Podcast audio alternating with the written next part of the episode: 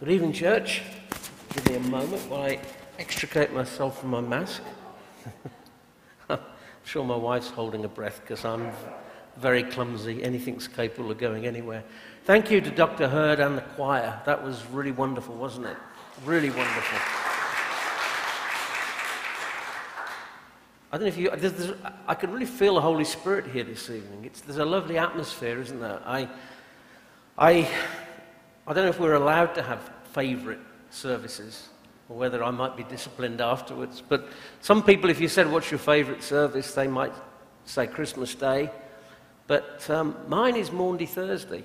And uh, it was really the reason we're at this church is that we'd, we came one Maundy Thursday and Peter was preaching and the choir was singing. And we'd been at a church that was becoming um, increasingly. Uh, I don't, I don't want to be too critical. Increasingly loud, if you, if you like, and, you know, lights and, and dry ice. And, and it was just lovely.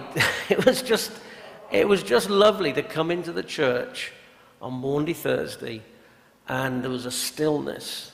There was a stillness um, and an intimacy. You know, Peter said that Maundy Thursday, it's about the things that Jesus said to his disciples in, a, in that upper room after they'd eaten the, the meal and, and he knew he was going to be taken and crucified. And he had some things he wanted to share with them. And there's a wonderful warmth and intimacy there. So thank you for coming this evening. I must say, just because it makes me feel like a rock star, I'm going to say a big shout out to Billings, Texas. The reason I'm saying that is Jen Johns kindly sent me a text this evening wishing me all the best for this evening. So, Jen, thank you very much. And we all miss you. well, I'd like to read, if I may, John chapter 13 and a few verses from there. So, John chapter 13, and starting to read at verse 1. It was just before the Passover feast. Jesus knew that the time had come for him to leave this world and go to the Father. Having loved his own who were in the world, he now showed them the full extent of his love. That's what Maundy Thursday is about. He showed them the full extent of his love. The evening meal was being served, and the devil had already prompted Judas Iscariot, son of Simon, to betray Jesus. Jesus knew that the Father had put all things under his power, and that he had come from God and was returning to God. So he got up from the meal, took off his outer clothing, and wrapped a towel around his waist. After that, he poured water into a basin and began to wash his disciples' feet, drying them with the towel that was wrapped around him. He came to Simon Peter, who said to him, Lord, are you going to wash my feet? Jesus replied, You do not realize now what I'm doing, but later you will understand. No, said Peter, you shall never wash my feet. Jesus answered, Unless I wash you, you have no part with me. Then, Lord, Simon Peter replied, Not just my feet, but my hands and my head as well.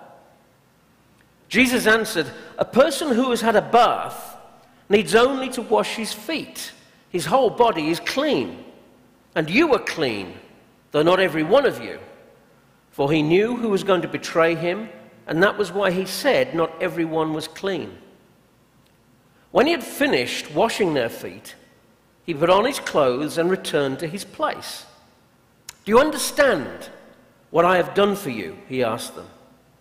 You call me teacher and Lord, and rightly so, for that is what I am. Now that I, your Lord and teacher, have washed your feet, you should also wash one another's feet. I have set you an example that you should do as I have done for you. I tell you the truth no servant is greater than his master, nor is a messenger greater than the one who sent him. Now that you know these things, you will be blessed if you do them. the Lord will add his blessing to the reading of his word. Shall we pray? Our dear Heavenly Father, we thank you once again for this wonderful opportunity, Lord, to come back into your house. Hallelujah. And Lord, we thank you for this opportunity to gather around your word. And we ask, Lord, that your Holy Spirit will be present amongst us, to bind us together, to open our eyes, to open our understanding, Lord, that each one of us shall draw closer to you through your word this evening. In your precious name. Amen. So, Maundy Thursday, as is noted in the uh, program for this evening, it comes from the Latin word mandatum, to command, and it comes from the fact that Jesus commanded his disciples to love one another. Um, and that's what we celebrate on Maundy Thursday. And my title for this evening, as you've seen, is How Clean Are Your Feet? Which you may think is a slightly personal question, but if you, if you bear with me.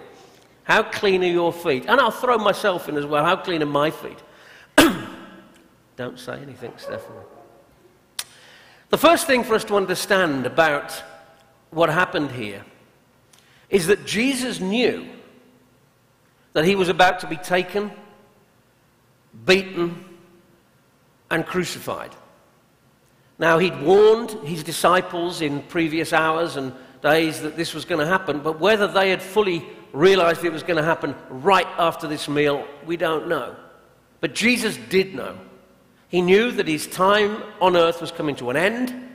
He'd been with these men for three years, teaching them. They'd seen everything that he'd done, heard everything that he'd said. But he knew now that he was into the last moments of his face to face time with them. And so, really, everything you read in John chapter 13 is conditioned by that knowledge. That Jesus knew the time in which face to face he had with these men to prepare them for what was going to happen was very short and very compressed. So there was no time, if you like, for small talk or chatting about the weather or cracking jokes. He was serious because he had something serious and important that he wanted to convey to them. He needed them to understand something critically important because he knew that within a matter of moments, their world was going to be turned upside down. Soldiers were going to come, violence would erupt, he would be taken, they would be scattered, he'd be beaten, he'd be crucified. And everything everything upon which their lives had been based for the previous three years would be shattered. So he now, in these few moments, needed to communicate something important to them. What is it that he wanted to communicate to them? He wanted to communicate that he loved them. John makes that very clear in, in 13 and verse 1. It was just before the Passover feast. Jesus knew that the time had come for him to leave this world and go to the Father. Having loved his own who were in the world, that's his followers, the people who followed him who were with him, he now showed them the full extent of his love. So he knows their world is about to be shattered. He knows that God's, the final stages of God's plan for our salvation are going to be played out, and he's going to be taken and crucified. And in those last few moments, when he has this intimate gathering of the men who've been close with him over the previous three years, he communicates with them. He wants to communicate to them that he loves them.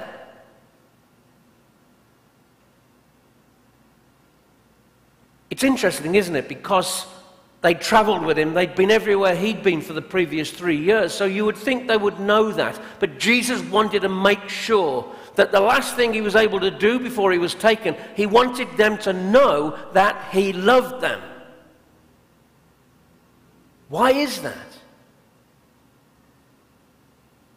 Because he knew that if they really understood that he loved them, if they really felt deep down in their bones that he loved them, that nothing that the world could throw at them could harm them.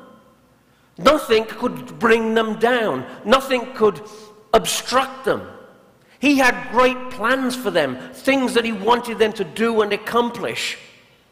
And so, as he knows they're about to enter the chaos and appear, uh, seeming catastrophe of what lay ahead, the most important thing he wanted to make sure they understood was that he loved them. You see, they were going to feel alone, they were going to feel scattered, they were going to feel defeated, they were going to be fearful for their lives, they were going to be anxious, worried, concerned. But he knew that if they really got that he loved them, they would be fine. And it's the same for us this evening. Because we do get buffeted and battered by the world. The things that happen to us, the things we have to navigate, the things that we see in the world around us. We get buffeted by it. And Jesus wants us to know this evening on Maundy Thursday that whatever our situation, however tough a day you've had, And I speak to somebody who, through his own stupidity, smashed a couple of his fingers a few hours ago, which I could have done without. How, however bad your day has been, Jesus wants you to know tonight that he loves you. He knows your circumstances. He knows everything that concerns you. He knows the things that may have kept you awake this week. He loves you. He cares for you. He wants to bless you. And that's, a, that's such an important thing for us to understand as we celebrate Easter. You know, the world in which we live is so fractious. I, it was summed up for me the ludicrous nature of the readiness of people to fall out. I'm trying to get my words together. I couldn't really describe it. But we live in a time when people will argue about anything. And you know what? It is very easy. Not only is it very easy, but I would say that millions of people every day have an argument in an empty room. Because all you need to do is go on social media. You don't need a person in the room. You can have a fight in an empty room, and people are doing it day in, day out. And it might not be so bad if every argument was about something really important. But you know what I saw yesterday? I was glancing at Facebook and a, an advert popped up, and it was um, a road tester review of two different cars. It was the new Genesis SUV being tested against a, a Mercedes SUV. And I, I was scrolling and I noticed there were 72 comments. And I thought, seven, and I start to look, and there's just horrible, horrible rows breaking out. And somebody said, oh, you know, it's, it's not a good car, and I prefer this car. And somebody else had obviously looked him up on Facebook and, and seen that he'd got a, got a dog and had made a horrible comment about his dog. And I, I think, what, what on earth is this world descended into?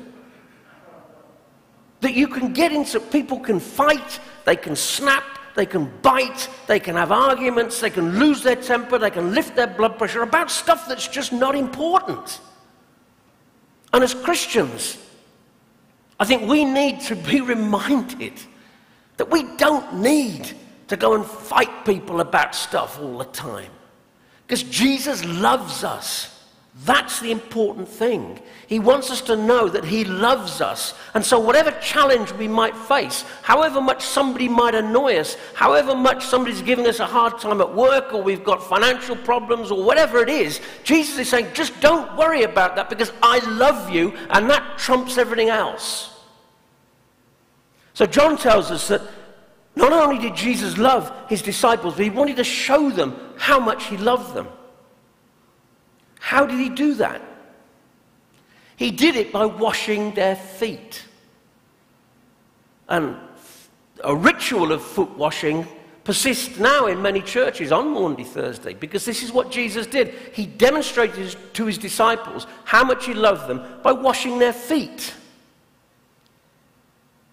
Now, it's difficult for us sometimes to understand the significance of that. But washing your feet in biblical times was an important thing. It, it, it, crops up a lot of times in the Bible. You read that Abraham was standing in the door of his tent, and three men came from God. And, and the first thing he said to them was, Come inside, I'll bring water for you to wash your feet. Lot also, when he was visited, I'll bring water for you to wash your feet.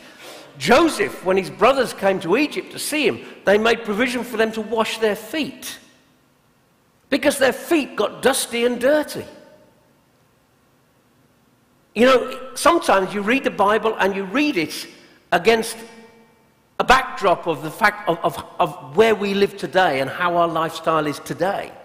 And sometimes it doesn't quite, you have, you have to adjust and say, well, hang on a second, I need to imagine what it was like to live at this time. Because there's a verse here in John chapter 13, and I will confess that really, for a long time, it kind of puzzled me a little bit because it comes, Jesus explaining to them, and Jesus said in verse 10, a person who has had a bath needs only to wash his feet. His whole body is clean. And I'm thinking, well, when I have a bath, my feet go in the bath, so my feet are clean when I come out of the bath. But of course, when Jesus was, was here meeting with the disciples in the times that they lived, people didn't have a bath in their house. You know, and, and certainly in Roman times, it was very common for people to go to public baths. So you go to the public bath and you, you spend time in there and you get yourself completely clean, but then you've got to go home. And you couldn't call an Uber in Jerusalem in those days. You, what do you do? You strap your sandals, your leather sandals back on, and so you walk home. And so your feet begin to get dirty because they pick up the dust and debris of the road. That's why Jesus is saying somebody's had a bath, he only needs to wash his feet because his feet have got dirty. Because the roads were dusty and they'd walk long distances and the weather was hot and so your feet would sweat. It's a pleasant scene, isn't it, for you? And the dirt and, and the dust would stick to your feet. And so you would get this caked on dust and dirt. But it gets worse. Because there were no cars in those days. And so in all of the cities, everywhere where these people walked, there were animals. There were livestock being taken to market. There were oxen pulling carts. There were animals everywhere. and we know what animals leave behind. And so you tread into that as well. You get that on your feet as well as the dust. It's not pleasant. It's not pleasant.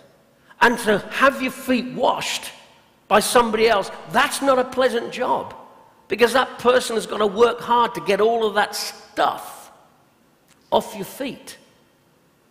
So it's something that is of great benefit to the person who's having their feet washed because it cleanses them of the dirt and the grime and everything else that was on the road. It's interesting, you see, because when Jesus said somebody who's had a bath is clean, he only needs to wash his feet. Because after you've, after you've come out of the bath and you're then walking in the road, you're picking up the dust. So it's that part of you that is interacting with the world on a physical human level that is that's your feet in your sandals, in the dust and the heat and the muck and the mire. That interaction with the world is now making you dirty. And so Jesus says, even though he knows in a matter of moments he's going to be taken and brutalized and murdered, he wants to wash the dirt and the grime and the debris of the world off his disciples' feet. He wants to take that part of his disciples that has interacted with the filth of the world and he wants to wash it clean.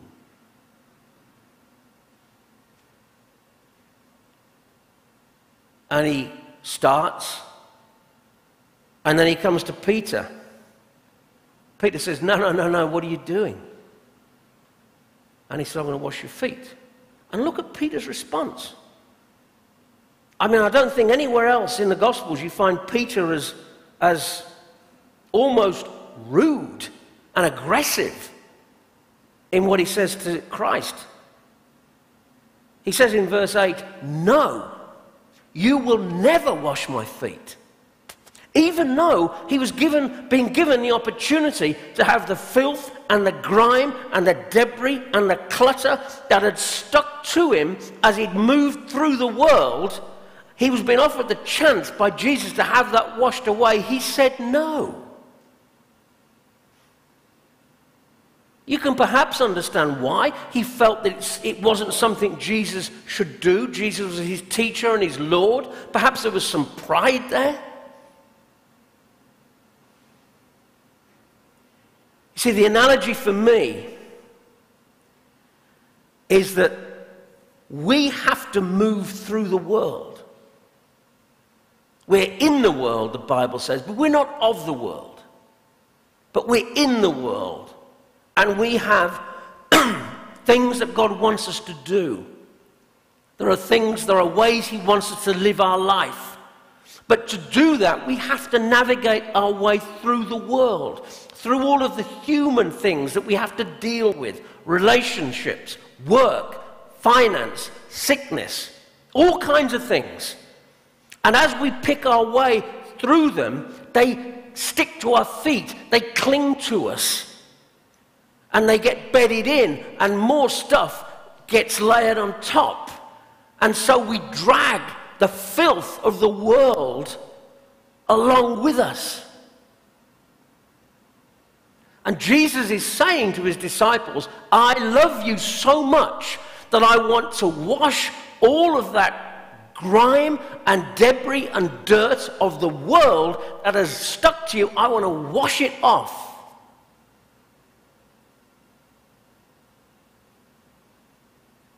He's saying that to every one of us this evening.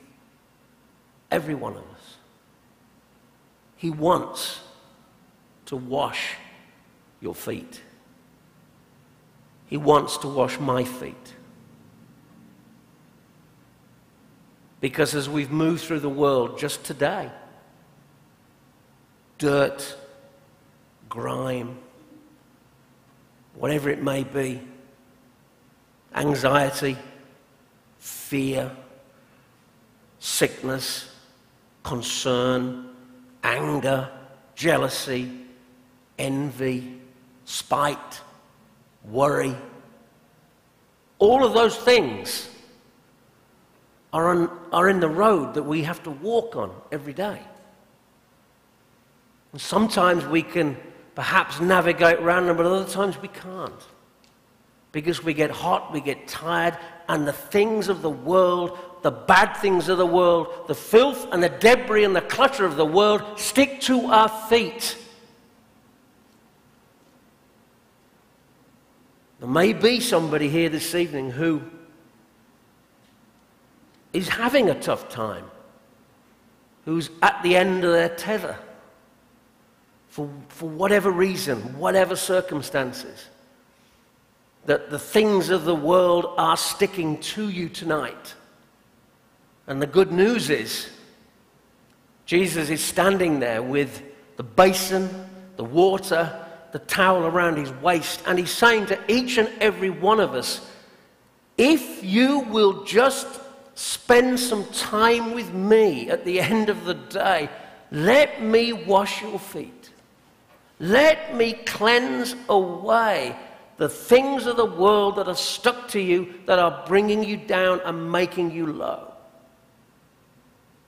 Some of us react like Peter. No, no, no, we're busy. We don't, we're fine. We don't, we don't need to, you know, we only, we only need to come to Jesus for, for something catastrophic. You know, that's something we can deal with. We don't want to surrender, perhaps. You make yourself vulnerable when you allow somebody to wash your feet. Perhaps that's, that's part of it. But many of us whether whatever reason, for whatever reason, maybe even time or thinking we can do things in our own or focused on our own abilities or just too busy, we don't let Jesus wash our feet. We don't sit down and allow him the access to spend that time with us and wash our feet. So this evening, as we come to Easter and we look at this intimate time that Jesus has spent with his, with his disciples, let's just take a couple of things away with us tonight. Number one, Jesus loves us. Whatever your situation, He loves you, He cares for you deeply, and He wants to bless you.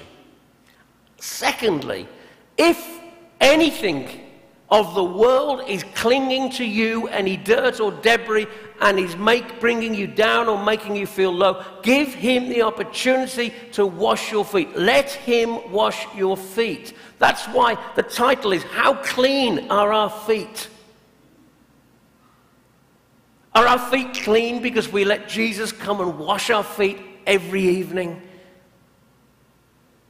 Or have they got thick layers of the world baked into them because we don't allow Jesus to come in and spend time with us and cleanse us?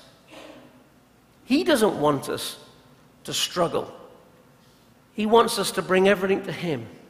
He's standing there with the water with the towel, with the basin. Will you let him wash your feet? Let him wash the grime and the dirt and the debris and the clutter of this world. Anything that's been troubling you, bring it to him and let him wash your feet. Shall we pray?